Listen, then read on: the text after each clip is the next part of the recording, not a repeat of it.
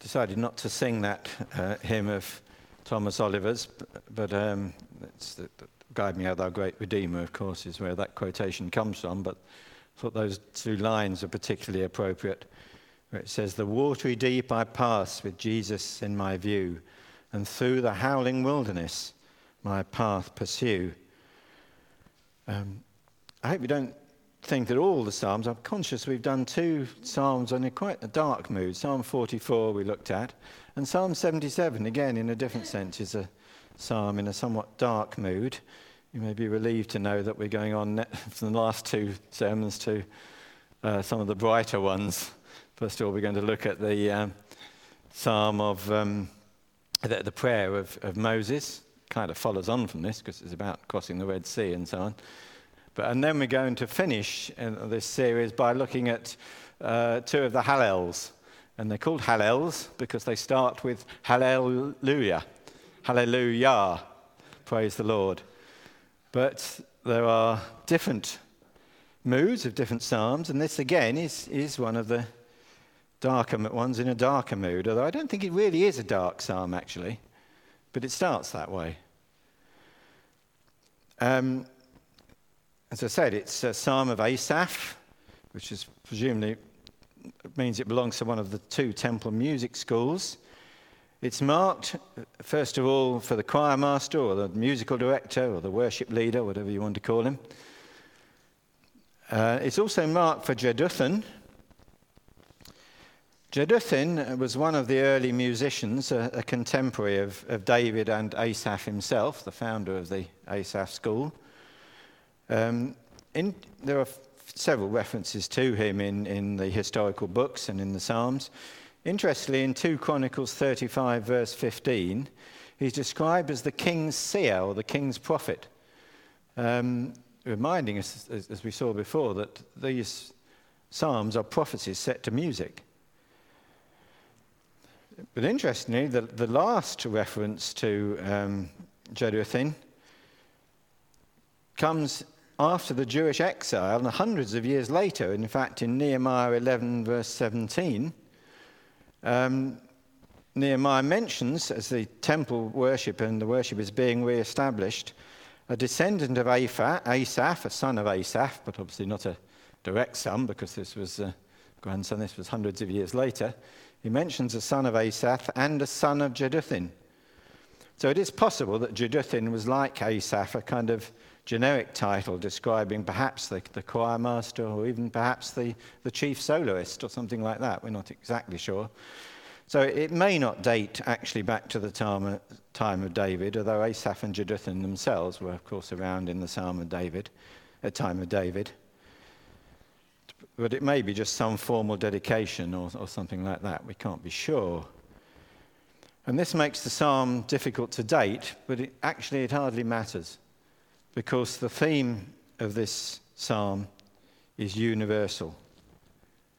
It's as relevant today as it was when it was written. It's as relevant today as it was at the crossing of the Red Sea. And what it's about is doubt. It's an anatomy of doubt, one might describe it as, and that is a, a timeless theme.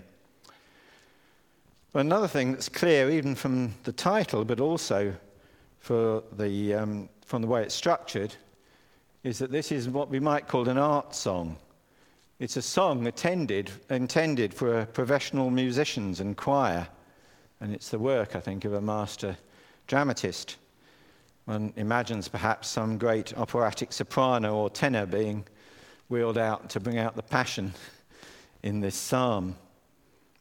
As I've said, not all the Psalms of Asaph are as dark as this one. In fact, the two previous ones, if you read them, Psalm 75, which I read in the prayer meeting, and 76, are actually quite upbeat in tone. But sometimes, well, think of Shakespeare, perhaps he achieved his greatest heights, didn't he, in his tragedies, perhaps. When he wrote uh, Romeo and Juliet and Hamlet and Macbeth and King Lear, they're perhaps the greatest of Shakespeare's plays. He wrote a lot of good comedies as well, of course.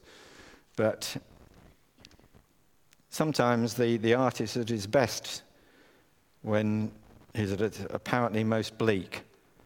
And I say, I think this bleak psalm is a masterpiece. And like Romeo and Juliet, it maps the depths of despair. But like that play, unlike perhaps some of Shakespeare's other tragedies, but Romeo and Juliet does end, doesn't it, on a note of hope that perhaps these two warring families will be reconciled. And this psalm also ends on a note of hope. The suffering of Romeo and Juliet was not in vain, although they, although they died, of course, though it is a tragedy. And yet, something good would come out of that suffering. And it's the same in this psalm. Something good will come out of this map suffering.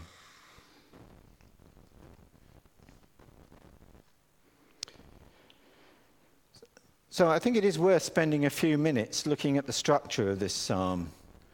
Um, of course, it's designed to be sung, but if one was the choir master or the director of music in um, in the time, and you know somebody comes up and say, "Here, I've written this new psalm. look, can you look through it? Can you perform it for me?"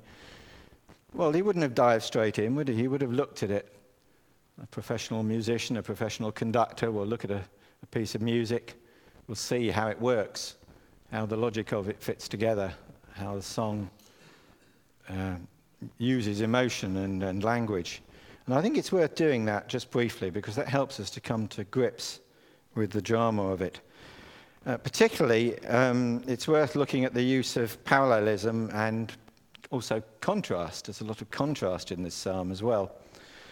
Um, at its simplest, as you're probably aware, Hebrew parallelism in, in poems, in psalms and other songs, just amount, amounts to saying the same thing twice in the, in the same verse. And we do get that in this psalm quite starkly in verse 1, where we get almost exactly that. It just says the same thing twice. But as the psalm moves on, the repetition becomes more subtle. And so, in, if you look at verse 8, instead of just saying the same thing twice, we see there's a slight change. That, first of all, the psalmist refers to God's love, and then in the repetition to God's promise. And so there is development in the parallels verses in the later psalm. And it's also, we also find there are parallels in the larger structure as well. Um, the psalm is divided into four sections, and I didn't have to do that because it's done for us by the psalmist, separated by that slightly mysterious word Selah, but which we assume means a dramatic pause or dramatic break. And it's the four sections I've shown you there verse 1 to 3, verse 4 to 9, verse 10 to 15, and verses 16 to 20. And the sections don't come with titles, but I've tried to give them some titles there. The first one, I think, describes the dark night of the soul. It's a cry of despair. Um, but then in the second section, we find that there's an analysis of this despair. It's still there, but the psalmist begins to understand it and to think about it and think his way through it. And then in 10 to 15, we get an appeal to history um, the years of the Most High as it's described. And in verses 16 to 20, we meet the God of the storm. And we find there that history is used as a metaphor for faith, and we'll look at that again when we come to it. And it's worth look interestingly at the parallels, for instance, between verses 1 to 3 and in verses 4 to 6. Because actually, it's not repetition in that case. In the, the same ideas are being developed, but there's actually contrasts. So in verse 1, there's a loud cry. But in verse 4, the psalmist is too troubled to speak. In verse 3, there are groans of distress. But in verse 6, there's a memory of happier songs that have been sung in the past, perhaps happier psalms sung in the night. And in verse 3, we read that the psalmist's spirit grew faint. But in verse 6, crucially, we read that the psalmist's spirit inquired. And there is a development there, and there is also parallelism. So it's a carefully constructed psalm. There's similar parallels as we'll see as we get into it in the um, last two sections, ob- most obviously, I suppose, verse 15 and verse 30, the uh, redemption, the, uh, the line of redemption there. It's carefully constructed, dramatically constructed. But just because there is art here, just because there's artifice here, that doesn't mean the experience described is artificial. I mean, just think of the whole book of Job, that's very carefully constructed but it describes a real experience, a real feeling. In fact, exactly, I think the reverse is the case. The psalmist is using the medium of song and music to convey the depths of his searching, to help us to come to grips with the pain that he was dealing with. And so he uses his ability as an artist to help us to come to grips with that. I mean, to take perhaps slightly a odd example, but what's Tracey Emin's most famous work? Well, it's, it's an unmade bed, isn't it? Emmett is Tracey. Emin, Emin, not Emmett. That's right, Tracey Emin. You know, is that art? Well, yeah, it is art, actually, isn't it? It's, uh, it's a pity that the best thing she's got to say is, is, is something of grubbiness and chaos, but it is art. It does express what she feels. And this art here expresses what the psalmist feels. Is the cry of verse 1 answered? Well, yes, it is answered. But the psalm itself, it really is the answer. So let's look through these sections in a bit more detail. So, first of all, we have this dramatic start. I've, I've called it the dark night of the soul. This phrase is actually more often found in Roman Catholic literature. It's the title given to a, a poem by the 16th century mystic John of the Cross, but for that it's not it's a good description nonetheless. It's a good description of the struggle that the believer sometimes has with doubt and with confusion. The dark night of the soul. It describes the crisis of doubt that may affect the believer at times. And it's a good description of the experience of these first verses. What we have here is a dramatic picture of a soul in despair a soul troubled in body, mind, and spirit. And it is dramatic. Just, just uh, imagine the scene for a minute. It's dark. It's the middle of the night. It's quiet. Perhaps there's just a glimmer of, muse, of moonlight, and we can see a person lying on a bed. The person is clearly not as- asleep. They are writhing, wriggling and writhing. And suddenly there's a shout that is the, what the Hebrew says here. The trouble with the NIV is it doesn't entirely bring it out. But it's a shout out loud. The, it's a cry. There's a cry in the night. My God, are you there? Is anyone there? And so we see a body, sleepless and restless, turning on a bed, and a hand is stretched out, imploring help. For some bizarre reason, I don't know why, the NIV has, to- has taken to translate it as hands in the plural. That is not what the Hebrew says, it's hand. Stretching out one hand is a very different thing from stretching out two hands, isn't it? If you stretch out two hands in prayer, whether you do it the way they would have done in the ancient world, like something like this, or whether you put your hands together, that's a ritual gesture. It conveys calm, peace, may, submission, maybe even joy. Almost in the act of doing it is, is an act of conveying that calm and peace. If you stretch out one hand, that's a very different thing.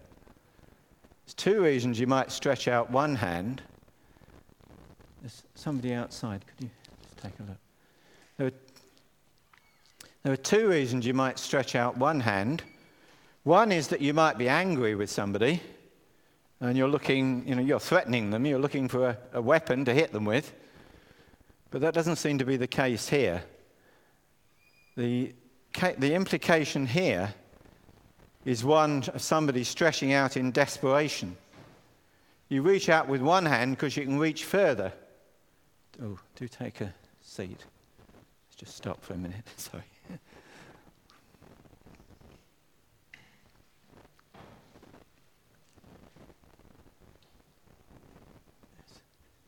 Do come in, yes. We're looking at Psalm 77, and we're just looking at the first few verses. So, as I say, if you stretch out one hand, well, you've seen it if you watch cricket, the best catches are taken with one hand, aren't they? Because you can reach further. one hand stretched out is reaching for help. One hand is what you do when you're, drowning in the, in the river and you stretch out a hand to try and grab a branch or, take, or wait, you know, hopefully somebody will take it. I don't know why the NIV is translated as hands. Perhaps they were thinking, that, which was true, of course, that they used two hands to pray, which they did, but this is one hand. The Hebrew is singular here, as if you've got the English Standard Version or the Authorized Version, it makes quite clear. There is one hand stretched out some, surely somebody will come.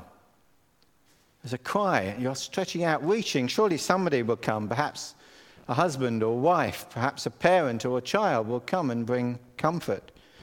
Surely there was a servant or an attendant who might come. But no, they're all asleep. None of them has woken up. No one comes. Is there anybody there?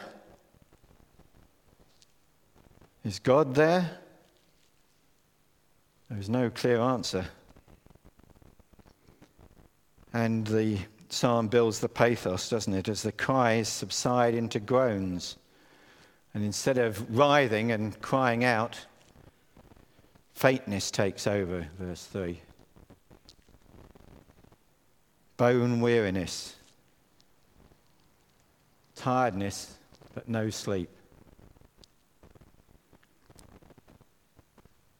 No comforter comes, neither human nor divine. And then we briefly pause, we fade to black, as it were, while you think on that. This is a soul in torment. This isn't the result of some national defeat, as, as we read in Psalm 44 when we looked at that. This is a very personal crisis of the spirit. Doubt grips the mind and heart of this soul alone. And the cry, even the cry in verse 1 says, I cry out to God that he will hear me, but that seems like a hollow claim. It seems that there is no answer. It seems that the cry just disappears, as we say, into the void, into the blackness, as if there's no one to hear at all.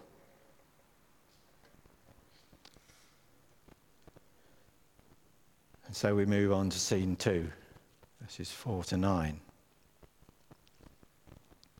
And at first it seems as though nothing much has changed, except that even though cry of despair, that groaning, is silenced, now the psalmist is too troubled to say anything. He's gone quiet, but not the quiet of peace. But the beginning of the answer comes. In fact, the psalmist tells us that it's actually God who is at work here. He tells us it is God who has denied the writer sleep. Why has he done that? Well, it's so that perhaps that the psalmist will direct his the soul to think about its troubles. And as we move through these verses 4 to 9, the, the mere despair, the crying out, turns to introspection, to looking inwards, to memory, to meditation. And the troubled saint remembers it hasn't always been like this. Verse 5 and 6, he remembers that there was a time when there were more joyful songs, when he had a better song to sing. That he remembered that there was a time when he sang songs of joy. But that was then, this is now. What's changed? And that meditation or musing that starts in verse 3 now becomes more directed in verse 6. So instead of just focusing on his or her own misery, the believer starts to question, starts to inquire What is the root of this terrible state of mind? What's going on here? Why am I in this state? And so in verse 7 to 9, we get these rhetorical questions which pinpoint the key issue. What is my problem here? Well, it's doubt, isn't it? Specifically, it's a doubt about the Lord's favor and compassion. What exactly is the problem? Is it rejection? Is it a failure of covenant mercy? Are the promises ineffective? Is it a lack of grace? Certainly feels that way, doesn't it? The questions pour out, don't they? Let me just read them to you again. Will the Lord reject forever? Will he show his favor? Will he never show his favor again? Has his unfailing love vanished forever? Has his promise failed for all time? Has God forgotten to be merciful? Has he in anger withheld his compassion? And then there's another pause for thought as the psalmist tries to sort out his confusion. And he realizes that the questions seem at the same time all too real and yet absurd. It feels as though God will never show his favor again, but he knows that isn't true. He's conflicted. But is it true, the psalmist may still be saying? Perhaps reality is absurd. This is absurd. But that's perhaps because all there is. Perhaps there is no sensible answer. Or is it all meaningless and is it all pointless? But as those fears are brought into the light, as the light is shone on them, as it were, the absurdity starts to become clear. The psalmist knows that that is not who God is. The questions, when you ask them, you realize they don't make sense. Of course, the answer is no, but am I really sure of that? Is that true in my experience? And so there's another pause.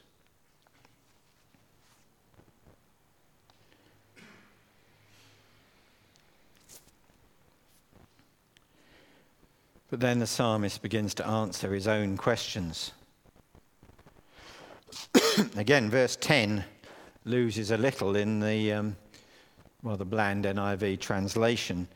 The appeal here is not so much the reasoned argument of a lawyer as the cry, the cry, cry of desperation. It refers back again to the, the, the cry of, of, verse 1. It's the cry of the drowning Sailor, for God's sake, pull me out. It's that sort of appeal. It's the plea of the starving refugee who turns up at your border and says, You claim to stand for peace and justice. You claim to welcome strangers. Well, put your money where your mouth is. Put up or shut up and let me in. But even in the English translation, the rhythm gives it tremendous force, doesn't it? What's the nature of this prayer? We have the whole theology packed into one sentence. The appeal is to the years of the right hand of the Most High.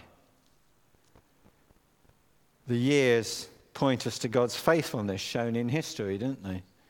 Says we're not starting from a blank slate here. We, we've got history that tells us that God is faithful, that God does lead his people.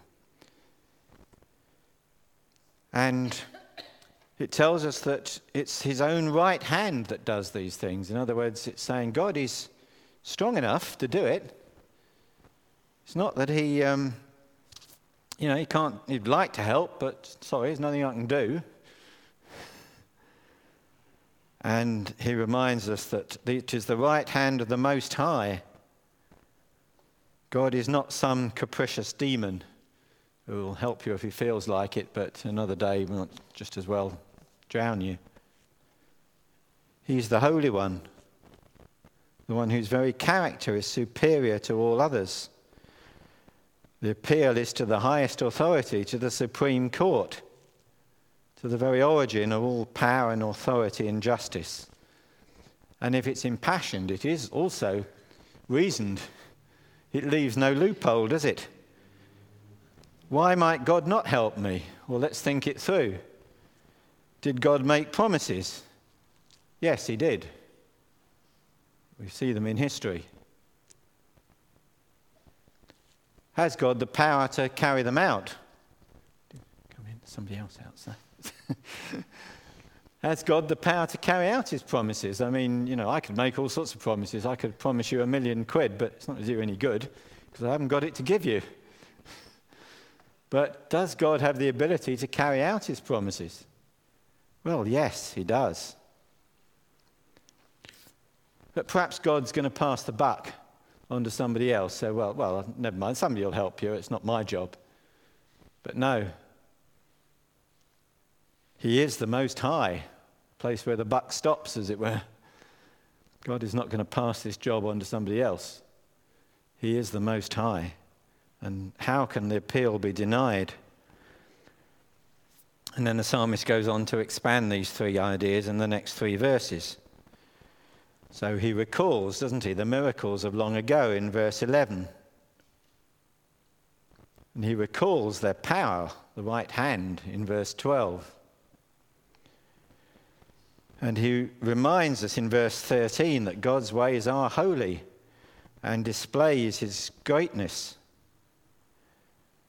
And he reminds us in verse 14 that God's power changes lives and situations, as it's seen among the nations. And he works up to the greatest miracle of all, verses 13 and 14, the miracle of redemption. Derek Kidner, in his commentary, points out that the implication here, when it says the Redeemer, is the kinsman Redeemer, the relative whose job it is to find the, uh, some nephew or cousin or something has been sold into slavery, and as a kinsman Redeemer, has the duty to go and buy them out of slavery, set them free again. And that is what God has done. He didn't leave his people in slavery in Egypt. And so this, he reminds, Psalmist reminds us of Jacob and Joseph. Why does he remind us of those two particularly? Well, you may remember that both of them gave instructions concerning their burial. both of them said that, no, I don't want to be buried in Egypt. Doubtless Joseph could have had a very impressive tomb in Egypt as a high official says, No, don't bury me in Egypt. This is not my land. Take my bones back to Canaan. They believed that God would indeed take his people back to the promised land, and so they gave instructions concerning their, their burial. And that work of redemption is the greatest work of all. What God, what basis, what business is God in is in the business of freeing slaves, isn't he? And making them into a nation. And so, with that thought, the psalmist pauses again. And indeed, perhaps you thought the psalm might, might have ended there. That would be a good positive note to finish on, wouldn't it? But actually, it doesn't. The psalmist is not done he still has a question to consider, an issue to sort out. And the question, I think, is why, why have I gone through this? Why have I had to go this way? And so, clearly still thinking about the Exodus in verses 16 to 20. But it's not so much the historical brute fact of the crossing that he wants to focus on. He wants to focus on what this tells us about that crossing. The crossing here is a picture, a metaphor, an illustration of spiritual struggle. And in fact, it's the very struggle that he has already described in verses 1 to 9. Where is God to be found? Look at verse 19. What does he tell us in verse 19? There are no footprints on the beach. When I was a scout Boy Scout, which I was in my youth, one thing I always um, struggled with was uh, tracking. but of course, on a beach, a smooth beach or a smooth snowfield, the, the most inept tracker can follow a trail, can't they? Can say, there are the footprints. They can say, if God had left his footprints on a beach, you could say, yeah, God went that way. That's clear enough. But no, there are no footprints that say, look, God went that way. Instead, there is struggle, and we see that the writhings and convulsions of the waters, and these words do imply it's not just waves, it implies trouble and even fear. The writhings and convulsions of the waters in verse 16 mirror the writhings and groanings of the psalmist's sleepless night, don't they? And the lightning flashes of the storm, what are they? They're arrows that pierce the soul, verse 17.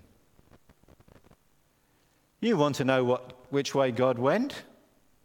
Well, I'll tell you which way he went. Look to the sea and the storm.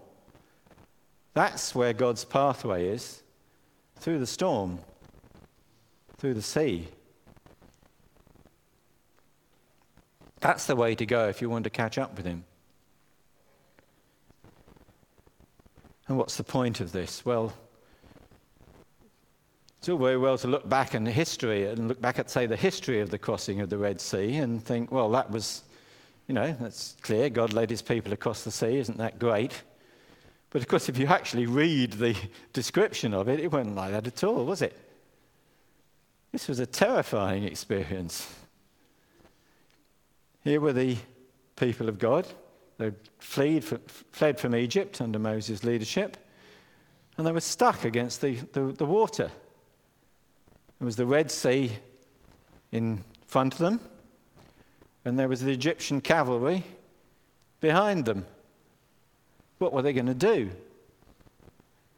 It was only in the possibility of destruction that they could exercise faith, wasn't it?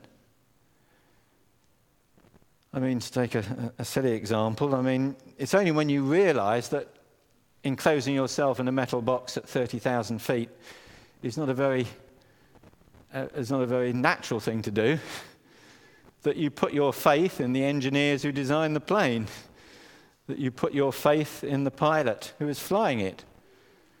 And of course, most of the time that faith is justified, but there are exceptions. But in this case, there are no exceptions because we put our faith in the Most High. But still, it was the possibility of a massacre. You know, the choice they had was either to be drowned in the sea or to um, either to be drowned in the sea or to you know, face the charging cavalry behind them. And that, only in that situation did it make sense to step into the water. If that hadn't been the situation they were in, they wouldn't have needed faith, really, would they?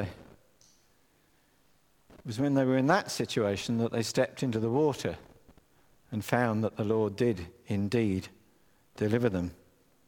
In fact, it's fair to say that faith is almost meaningless without doubt. It's only the possibility of doubt that makes faith mean anything, really, isn't it? It's like the, the boy who, with the epileptic boy, or the boy who's with the, whose uh, son had a spirit that cast him into the fire. What did he say to Jesus? I believe, help my unbelief.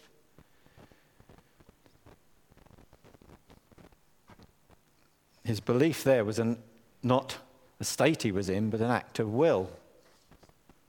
And faith here, the psalmist reminds us, is an act of will. It is challenged by doubt, and it, in a sense, it is right that it's challenged by doubt. Because if it's not challenged by doubt, then ultimately it's not faith at all. It's just, just hoping for the best. And as one of the Peanuts cartoons says, hoping for the best is not theologically sound. Um, Hoping for the best is not what we're supposed to do.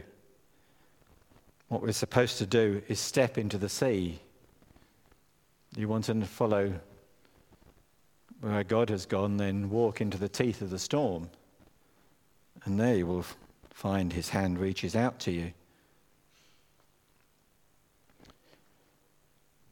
That's what the psalmist wants to tell us. The world is not pointless and meaningless as the atheists think, but there is struggle. There are storms. But it's in the storm, in the struggle, that actually faith is made complete. That's where we meet, really meet with God. That's where, as we might say, faith ceases to be mere words, ceases to be mere hoping for the best, and actually becomes, gains substance, becomes something real. That's the lesson I think that the psalmist has learnt from his sleepless night. And that's the lesson I think he wants us to learn also, which is why he bothered to write it down and put it to us in such a dramatic way. But even that's not the last thing to be said.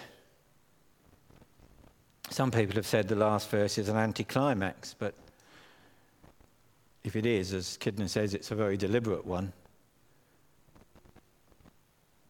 Verse 20 says that, yes, but the believer is not expected to face this alone, not expected to step into the storm without a leader, because in fact, God does provide a shepherd who looks after, leads the flock. There is a leader through the waters to the promised land. There is a priest, Aaron, who makes things makes intercedes between us and God. There is, in fact, there is one who stills the storm. There was one person who walked on the waters and left no footprints. One of whom this was written. Mark 14, 33 to 37. Jesus took Peter, James, and John along with him, and he began to be deeply distressed and troubled. My soul is overwhelmed with sorrow to the point of death, he said to them. Stay here and keep watch. These are the words of a warrior, aren't they? Not some callow recruit who signing up for a battle like a, as if it's a trip to the seaside, who sure it will all be over by Christmas. This was the testimony of a hardened veteran, one who had fought fierce battles, one who understood the hell of war, as it were, of spiritual war, and one who was well aware that the fiercest, most hellish battle of all was still ahead, was about to happen. If Jesus himself hadn't gone through that Gethsemane experience, then his obedience would have had no substance, would it? It would have been just hoping for the best. And so Jesus himself prayed a similar prayer to our psalmist, didn't he? Abba, Father, he said, everything is possible for you. Take this cup from me, yet not what I will, but what you will. And then what happened? he returned to his disciples. And had they kept watch with him as he'd asked in his time of trouble? No, they were asleep. he found them sleeping. Simon, he said to Peter, Are you asleep? Could you not keep watch for one hour? The disciples didn't come to Jesus' aid. But we read that God did, that the angels came to his aid. The prayer, in fact, gives its own answer, doesn't it? Yet not what I will, but what you will. If you are leading me through this dark, through the storm, through this dark experience, I will do what you will. If that's the way you're telling me to go. So Jesus fought that battle and he won it. And so he's the one who guides the sheep. He's the leader who takes them through the sea because he's already been through. He's the priest who ensured God's favor because the death that was demanded was paid for by his own suffering, by his own life. And he's the one who knows that sometimes we'll be like this psalmist, won't we? Racked perhaps with fear and doubt. But Jesus comes to us and points us to that great act of redemption. It reminds us, as the psalmist is reminded, that there is a Redeemer, there is a leader, there is a shepherd, there is a priest. And this isn't some made up fable, but it's a matter of history. And so a few days later, Jesus came to his disciples again. This is Luke 24. Says, while they were still talking about this, well, what's the, the this is the meeting with the disciples on the road to Emmaus. And what did Jesus say this time? Jesus stood among them and said to them, Peace be with you. They were startled and frightened, thinking they, they saw a ghost. And he said to them, Why are you troubled? Why do doubts arise in your mind? And yet he knew that they had, that they did, and that they were troubled. And he comes to them and says, Look, not just look at the crossing of the Red Sea, look at something far more graphic than that. Look at my hands and my feet. It's I, myself. Touch me and see. A ghost doesn't have flesh and bones as you see I have and he showed them his hands and feet. They still found it hard to believe, but this time they found it hard to believe because of joy and amazement. And he asked them, Do you have anything here to eat? They gave him a piece of broiled fish, and he took it and ate it in their presence. And he said to them, This is what I told you when I was still with you. Everything must be fulfilled that is written about me in the law of Moses, the prophets, and the Psalms. Well, we've just read a psalm, isn't, haven't we? He is the one who is the Redeemer, the shepherd, the priest, the leader. And he opened their minds so they could understand the scriptures. And he told them, This is what is written the Christ will suffer and rise from the dead on the third day. So, yes, sometimes we are racked with fear and doubt, as those disciples were, as that psalmist was. Sometimes we do have to look back and say, well, up to now the Lord has helped me. But the first thing to remind us, the most important thing to remind us, is that there is a Redeemer, there is a leader, there is a shepherd, there is a priest. And he takes our hand as we go through the storm, as Moses led the people through the waters. So Jesus leads us through the waters, and that's why I quoted that verse of Thomas Olivers' at the beginning. The, remind myself what it says. The watery deep I pass with Jesus in my view, and through the howling wilderness my way pursue. He may indeed lead us through the waters or the howling wilderness, but He is there in our view. And so we take comfort from that. So let's sing this psalm together, Psalm 77. Then I'll ask Chris to come out and uh, perhaps close this time and, and organize us for prayer together.